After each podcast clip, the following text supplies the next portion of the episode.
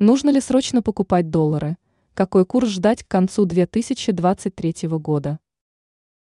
Перемены на экономическом рынке заставляют многих задумываться о покупке валюты. Но выгодно ли сейчас это делать? Надо ли идти в банк за долларами? Ответ дала финансовый консультант Татьяна Волнова, пишет банквайрос.ру. Она отметила, что велика вероятность, что настоящий курс сохранится до конца года. Это примерно 93-97 российских рублей за единицу. Инвестор порекомендовала не покупать доллары или евро на фоне резкого обвала рубля. Как подчеркнула специалист, покупать валюту следует системно. При этом необходимо анализировать цели, задачи.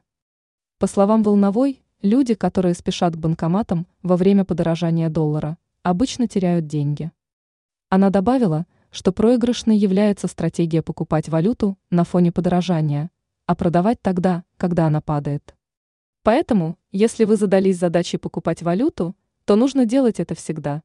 Либо не делать этого вообще, сказала консультант.